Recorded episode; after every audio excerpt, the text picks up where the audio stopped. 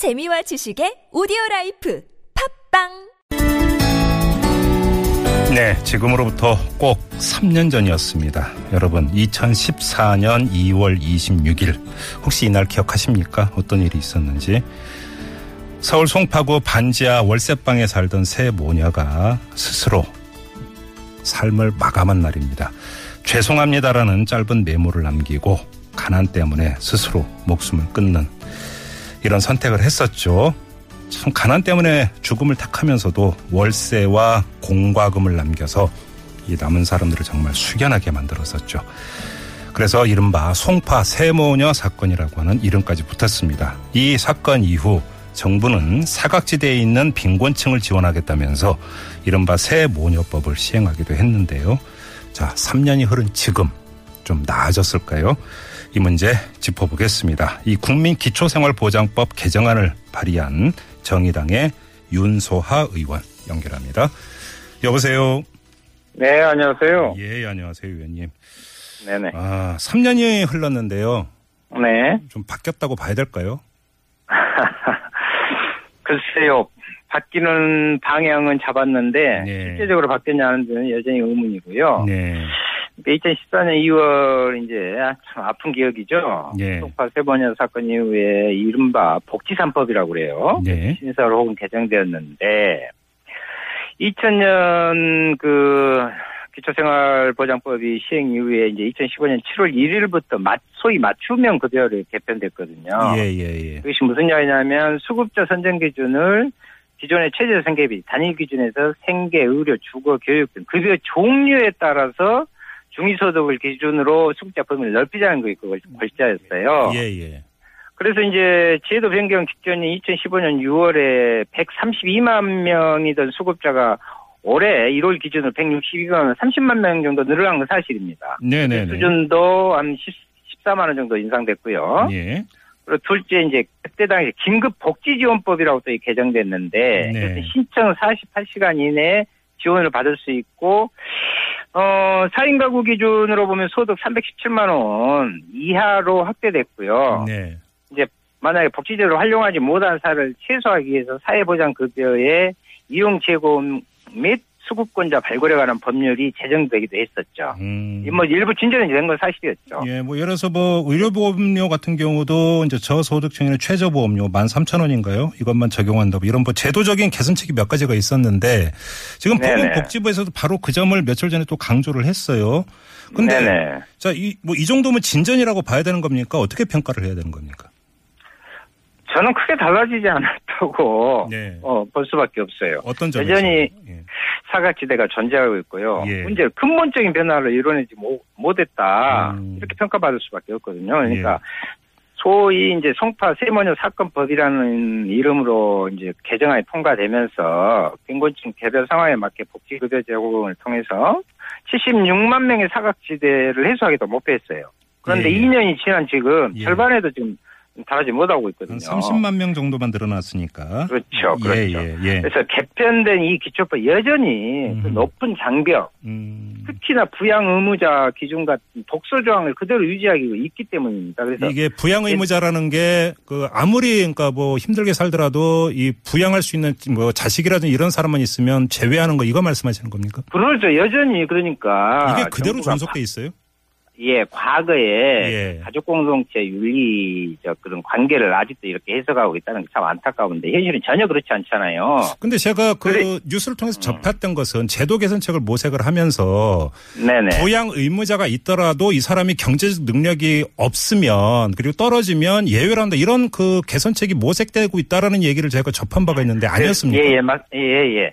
부양 의무자의 기준을 안하를 했다고 하는데요. 그게 실효성이 아니라 아, 실제 흉내만 그렇게 내고 있다는 거죠. 예. 여전히 그렇게 지급되지 않고 그래서 어. 기초생활보장 소급률이요. 2007년 수준 3% 초반에 그대로 머물고 있다는 거예요. 예. 어, 그리고 어 실제로 보면은 음 아까 말씀드린 대로 기초법이 이제 7월 개정됐다고 했잖아요. 예. 134만 원 넘지 않은 생, 생계급을 탈 수 있는데 예. 소득 인정액이 수급 기준을 충족하더라도 이 부양 의무자 지금 말씀하신 가장 중요한 문제인데 네. 오늘 경기도 예를 들어볼게요. 경기도에서 오늘 발 오늘 발표했어요.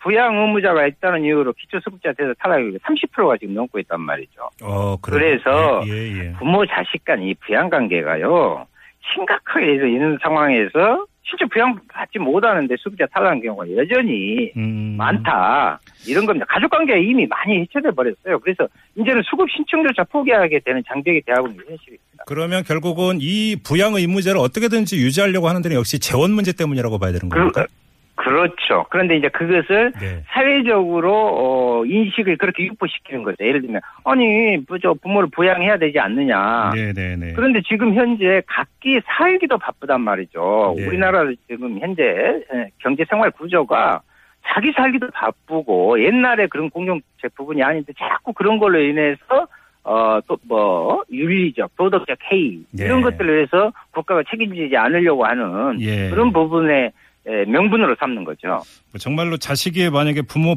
부양할 능력이 있고 의사가 있다면 그렇게 놔두겠습니까? 그게 아 그렇죠. 네네. 이거는 참 상식적으로 이제- 파악할 수 있는 사안인 예. 것 같은데 참 그게 예, 그래서 이제 음. 이 개정 이후로 실제로 복지부가 목표했던 수치는 210만 명인데 76만 명이 증가할 것이라고 예상했거든요. 예. 근데 이제 증가치 절반 미친, 못 미치는 162만 명 정도에서 정체되어 있는데, 음. 한 예를 들어보면 신청자는요, 전년 대비해서 6배가 증가했어요. 근데 실제 그 수급을 받는 신규 수급자는 3.6배밖에 증가가 아. 않았거든요. 자, 의원님께서 개정안을 내셨는데 그러면 이 부양 의무제는 아예 그러니까 원천적으로 폐지하는 내용입니까? 폐지해야 된다는 것입니다. 예, 예. 예, 그래요. 자, 그리고 또 한 가지 네. 근로 능력 평가 이것도 문제다 이런 얘기가 있던데 이거 무슨 이야기입니까?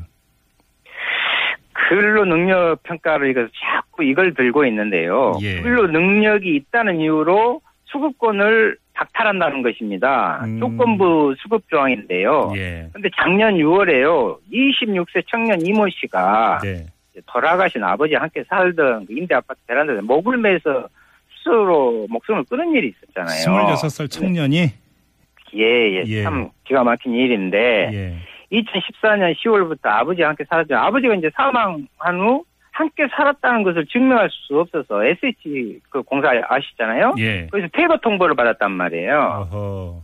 그러니까 아버지 한 예를 들면 아버지와 함께 살 때 전입 신고를 했으면 되는데 왜 하지 않고 있었는가? 그것은 근로 능력 있는 사람이 가구 내에 없어야 하기 때문에 전입 신고를 아예 안 한 거예요. 그러면 이게 이런 수급- 분들 잠깐만요. 그럼 수급자만이 아니라 같이 사는 가족 중에 한 명이라도 근로 능력이 있으면 그, 그, 그, 보장이 안 되는. 겁니까? 그렇습니다. 그렇습니다. 그러니까 예. 실제로 그러한 뭐 전입 신고를 하지 않, 않은 이런 음 어떻게 보면 참 안타까운 일이 그러죠. 그래서 기초생활보장의 근로능력평가 이런 점을 전혀 고려하지 않고요. 예. 특히 이 씨와 같이 정신장애나 지적장애의 경우는 신체 장애가 아, 없고 겉으로 음. 드러나는 증상이 일정치 않아서 그 판단 기준조차도 모호하기 때문에 예. 근로능력 없으면 판- 판정을 받기가 어려웠거든요. 네. 결국 현행 제도가요, 국가가 전 국민의 기초적인 삶을 이렇게 보장하자는 그런 방향으로 가야 되는데, 근로 능력이 있는 가구하고 소득 있는 부양자 의무자의 그 책임을 떠넘기는 방식으로 좀돼 있기 때문에 부양 의무자를 자꾸 이야기하는 거예요. 잠깐만 여기서 궁금해지는 게 하나 있는데요. 그러면 근로 능력을 평가하는 기준은 뭡니까? 뭐 장애 이런 겁니까? 그렇습니다. 이제, 예, 아니, 그래서 이 사람은 어떻게 보면은 행정부에서는, 어, 주관적인 판단을, 하지. 이거 할 수 있는 사람인데 왜 할 수 없냐. 근데 실제로 그 사람은 아. 아까도 예를 들어서 얘기했지만 장애를 가지고 있기 때문에 전혀 근로 능력이 없는데 근로 능력이 있다고 평가를 내어, 내, 내려버린 거죠. 그래서 예. 그 대상자에서 어, 저 제외시키는 그런 음. 부분이 있기 때문에 전입 신고조차도 안 하고 하는 것이죠. 예. 그리고 이게 지금 수급권자가 되기 위해서는 자기가 직접 그 주민센터 찾아가서 저 이렇게 못 아, 예. 살아요. 이걸 지금 입증을 해야 되는 거잖아요. 어떻게 보면 정말 이게 맞는 걸까요? 진짜 힘들게 삶에도 불구하고 예. 그것이 어떻게 보면 감출해야 하잖아요. 그러니까요. 어, 뭐, 그, 그런 어려움은 심적인 그런 고통을 오히려 더, 어, 신청주의라고 그러거든요. 이걸 신청주의 신청주의 원칙으로. 예, 예. 예. 음. 그래서 신청하고 조사하고 결정 제공의 절차 따라서 서비스 제공하게 돼 있는데, 네. 따라서 아무리 어려워도 신청하지 않으면 서비스를 받, 받을 수 없게 되잖아요. 예, 예. 그래서 어떤 경우에는 하지 않은 경우도 있어요. 아. 복지제 전제를 알지 못해서 신청을 못하는 상황도 발생하고요. 그렇죠. 어, 예, 예. 그리고 사회적 낙인이 두렵거나 막 이런 경우도 있고요. 아하. 그래서 복지 사각지대 발굴에 더욱 노력을 기울여야 하고, 물론 예. 근본적으로 복지제 장벽을 낮추는 것이 무엇보다 필요하죠. 예. 근데 2년 전에요. 예. 정부가 뭐 말로는 대대적인 복지 사각지대 발굴에 들어간다고 발표했지만 당시 발굴한 등록지 21만 명이었는데 네. 2만 7천 명이 지원을 받았어요. 그러니까 이게 정부에서 자꾸 발표하는 것하고 어, 음. 틀리다는 것이고요. 네. 긴급복지제도 부분도요. 6천 명에 불과하다니까요. 나머지는 민간복지 서비스로 연결됐어요. 그래서 이것을 막 통틀어서 수치화해서 많이 받은 것처럼 하고 있는 것이 문제죠. 예. 아니 뭐 예를 들어서 뭐 부양 의무자 이런 걸 다 인정을 한다 손 치더라도 부양 네. 의무가 있는 자식이 다쳐가지고 뭐 도저히 일을 할 수 없다거나 이런 경우가 있을 수가 있고 이런 뭐그 예. 말 그대로 이제 긴급을 요하는 이런 상황이 될 수가 있는 거 아닙니까? 그렇죠. 예. 그걸 하기 위해서 긴급 복지 제도를 한 건데 예. 그 부분의 수혜가 아, 전체적으로 6천 명이라면은 그것이 긴급입니까? 그것이 완급이지? 저는 그렇게 생각합니다. 예.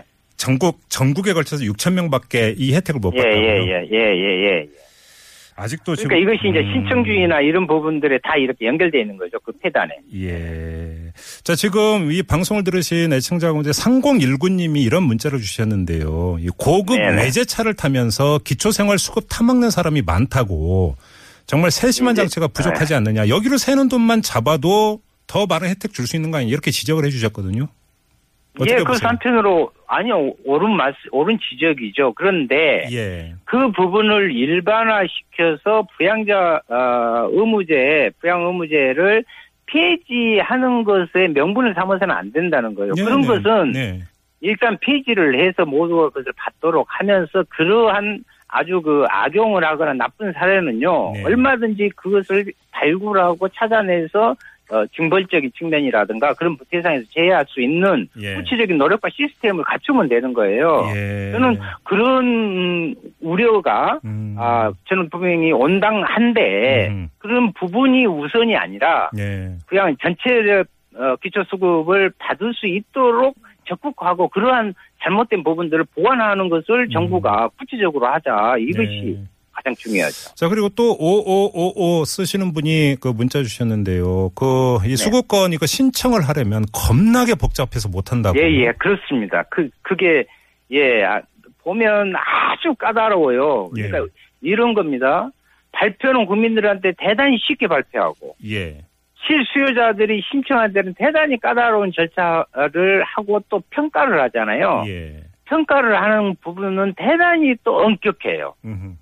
어, 그리고 주관적이고. 네. 그러니까 실제로 보면은 정말 아, 좀 쉬운 말로 아, 이렇게까지 진짜 시- 얼마 되지도 않는 건데 예. 이렇게까지 까다롭게 하면서 받아야 되느냐 하는 부분 점점 이제 그런 부분이 접근성이 더 오히려 떨어지게 되게 만드는 거죠. 그렇죠. 아, 정말 가서 내가 아, 정말 이렇습니다 하고 해서 음. 아, 그래요. 이렇게 하는 것이 아니라 네네. 아, 이거 될 수 있을까? 음. 이게 할 수, 이렇게 가는 길목 자체도 지금 대단히 좁게 막혀 있다는 거죠. 이게 지금 우리나라 복지 정책의 하나의 단면이라고 볼 수 있어요. 알겠습니다. 아무튼 의원님께서 개정안을 마련을 했는데 앞서 이야기했던 부양 의무제 완전 폐지하는 내용 말고 또 어떤 내용이 담겨 네네. 있습니까? 그러면?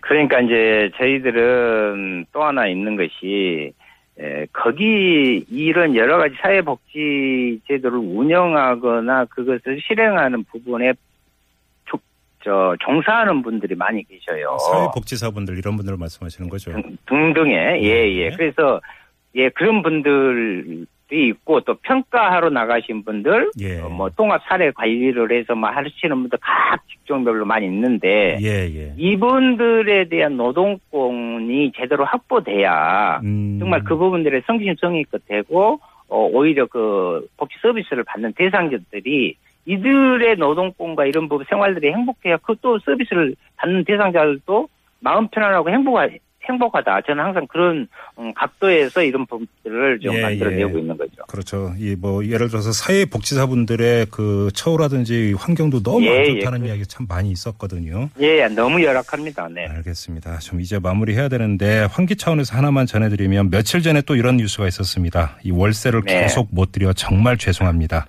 방에 네. 있는 짐은 다 버려주세요. 이런 네. 메모를 남기고 60대 남성이 목을 매 숨진 예. 이런 일이 또 있었는데 결국 같은 사건 아닙니까 이게?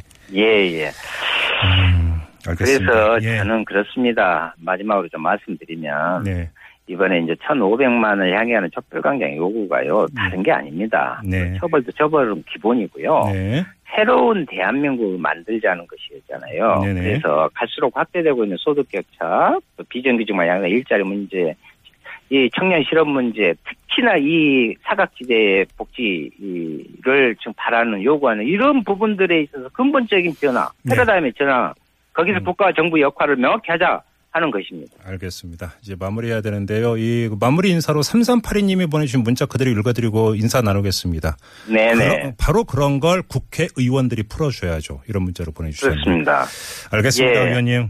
정의당이- 부탁드리겠습니다. 네. 예, 특히 소수당이지만 정의당이 그 문제에 가장 적극적으로 열심히 하여튼 마음 담고 시선으로 행동으로 하겠습니다. 알겠습니다. 예, 열심히 하겠습니다. 고맙습니다, 의원님. 네, 네. 네. 네. 지금까지 정의당의 윤소하 의원이었습니다.